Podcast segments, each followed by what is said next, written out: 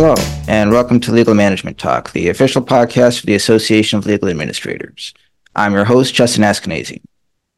So today, uh, uh, I'm excited because we're going to uh, talk more about AI. And uh, I know you're probably saying, you know, haven't I already heard enough about AI over the last couple of years? But uh, there's, uh, especially recently, there's so much still to unpack and explain how it can help, uh, um, you know, make law firms more efficient. And uh, and so we're going to dive more into that today. And uh, our guest today is uh, Kriti Sharma, and she is the Chief Product Officer of Legal Tech at Thomson Reuters. Uh, and Thomson Reuters recently released their Future of Professionals report, which talks a lot about AI and how it will impact law firms in the years to come. And uh, we'll talk more about that as we go. So, uh, first, thanks for being here, Kriti. Uh, glad to have you. Uh, how are you doing today? Um, great, and thank you, Justin, for having me. I guess we're still in the realms of it. That's okay to say happy-ish new, happy new-ish year. So right. happy new happy year, new year. and and your listeners too. And I'm really hoping 24, 2024 is the year when we um we start to truly embrace AI to drive productivity and all the hopes and dreams come true with this technology.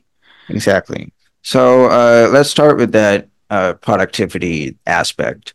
Um, because uh, you know, of course, as as the saying goes, time is money, and everyone wants to help out their bottom line, and AI is one of the ways that uh, they're going to be able to do that in the near future. So, you know, can you talk a little bit about what are some of the latest and greatest ways that um, AI is going to start uh, speeding up uh, the tasks of a law firm?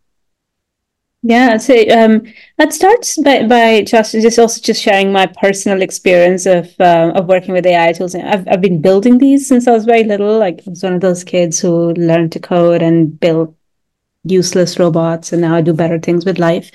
Um, but um, when the generative AI products started to appear and, and transformers and natural language interfaces started to um, to appear a few years ago, I started to automate large parts of my life because I'd rather speak to machines than to humans. So I started working on a b- bunch of these automated tools and systems just in my personal life and work.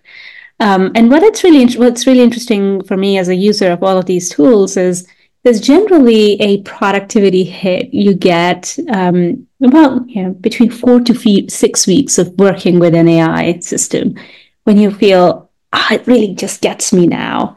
Um, you go through the initial phase of oh this is uh, these tools are so exciting and they almost feel magical in the beginning right? We all had those moments when we used ChatGPT. Um, and then you go through the phase of oh, I should learn a few tricks and tips to get most out of it. And then a few weeks in you hit that mark of now it's really adding value. Um, and I personally find that um, I'm starting to get to that stage where whether it's um, you know using work workplace productivity tools that are doing reminders and chasing work for me or doing summary and I'm you know, I'm not a very organized person so this is just a really great gift for me.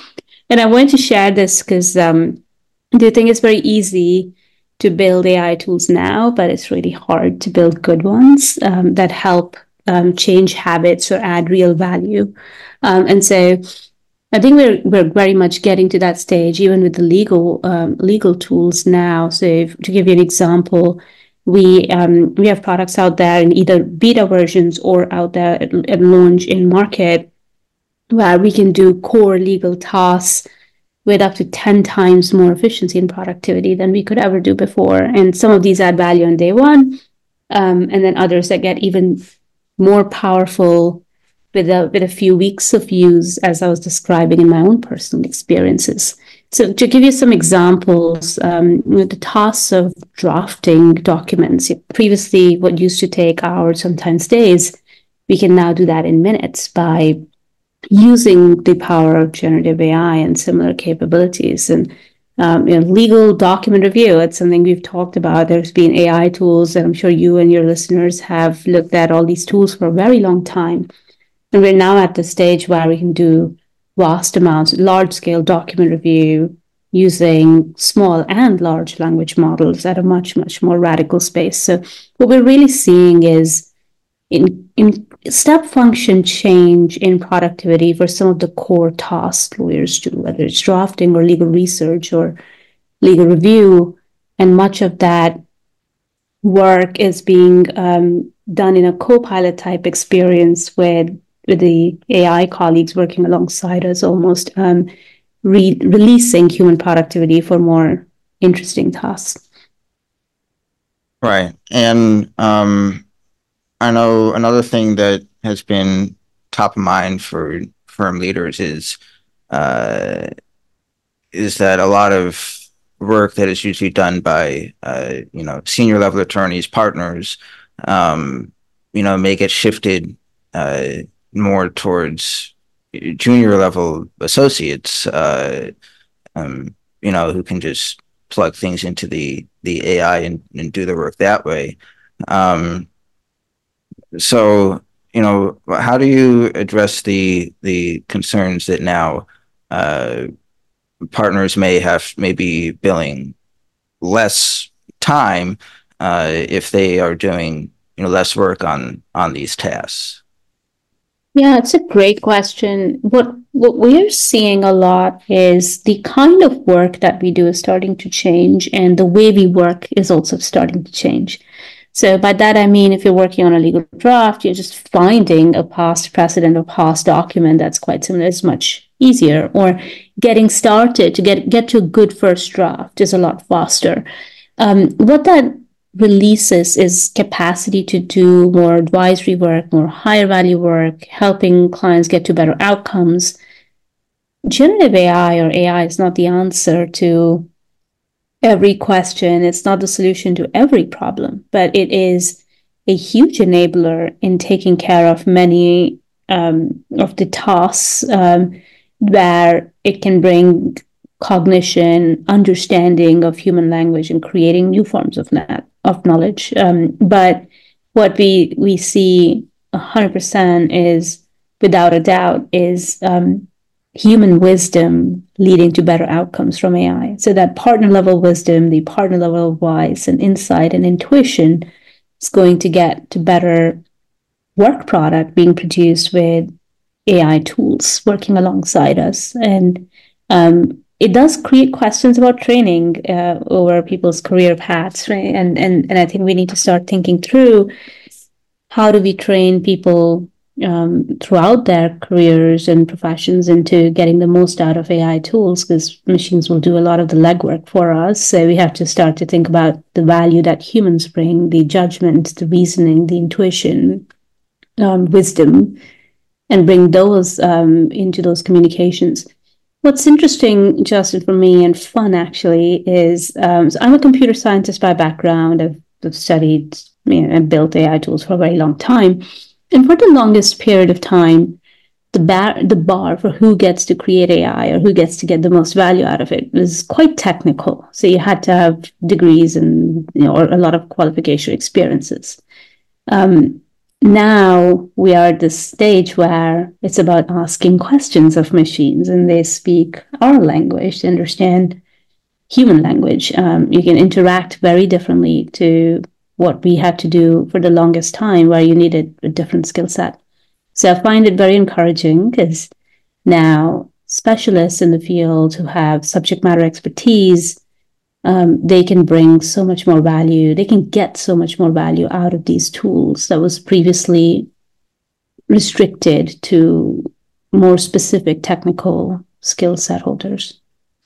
Yeah, and it's it's important to underscore that you know the robots aren't taking over our our jobs. It's still uh, um, you know it's still the human aspect is still key because you know the AI needs to learn from from someone. So, uh, so you know, it is about about training to make sure that the AI can best it, we can help the AI help us basically.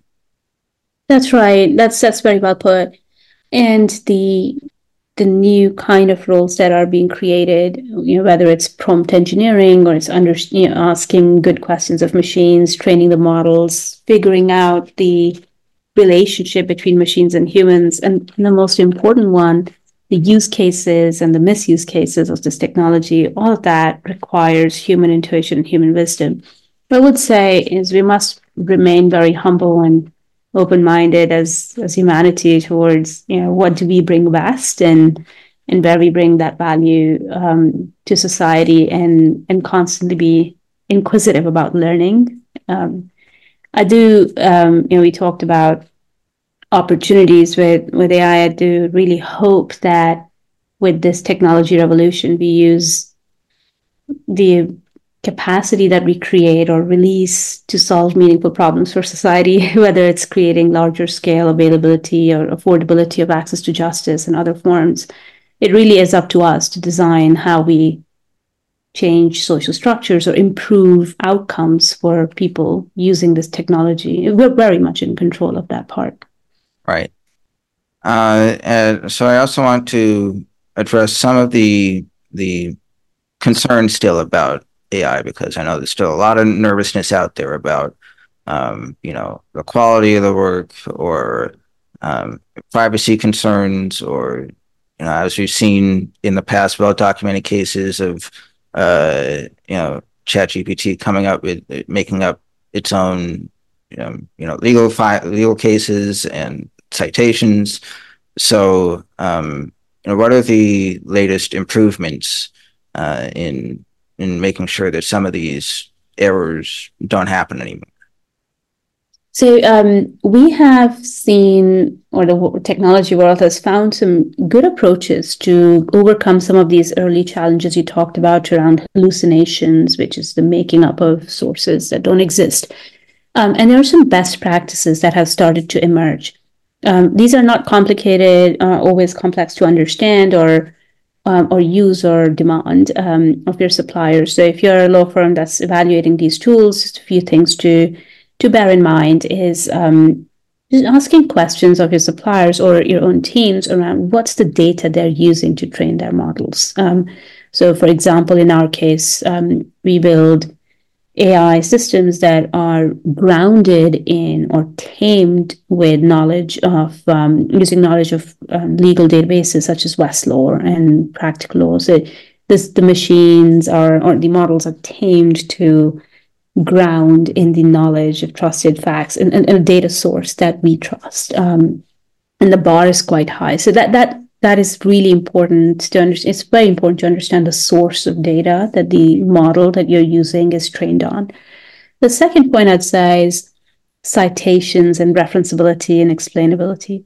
So if a machine is recommending a particular clause to use, what's the source? Um, you know, and, and being able to point to that source and as we would always do um, in you know, in non AI scenarios as well. It's just really important to do some of the basic groundwork of training on high quality data, citing, including source citations, um, asking for metrics for quality and usefulness and harmlessness of these tools where how how the suppliers are auditing their models for quality and accuracy and lack of and debiasing um, the uh, the models themselves over time. All of these are very important questions to ask. And then there is also the ROI question, which is a very really important one. If it takes forever to implement a tool, it's unlikely to get attention and adoption within the firm. So, um, how long is the time to get customer value back? Um, what's the training time required to get started? how deeply integrated is it into existing systems and tools that you already use like word or outlook or teams etc um, so those are some of the most important questions i would i would ask from the get-go i think also um, just longevity or, or just forward looking tenure and um, of the suppliers that you're working with and, and making sure that you've covered your base. It's a rapidly evolving space. Um, you know, we all saw long weekend of OpenAI and uh, all the changes that went through there. It's a very fast paced environment. So just asking questions of, you know, your suppliers working with multiple vendors or reliant on one? What are their approaches? These are all just some of the foundational questions I'd recommend. And and then just the most obvious one, um, private data in public sources or public tools, um, bad idea. so just treating um, confidential private data with in the right way and just um, creating more of that awareness within your colleague base of how what when to use which tool for what purposes just the most foundational um, foundational things we should think about thanks for watching part one of our discussion with Kriti Sharma about AI. Stay tuned in the coming days for part two of the discussion, where we learn about what to look for when choosing an AI program for your firm, upcoming regulations, and the long term impact of AI. See you then.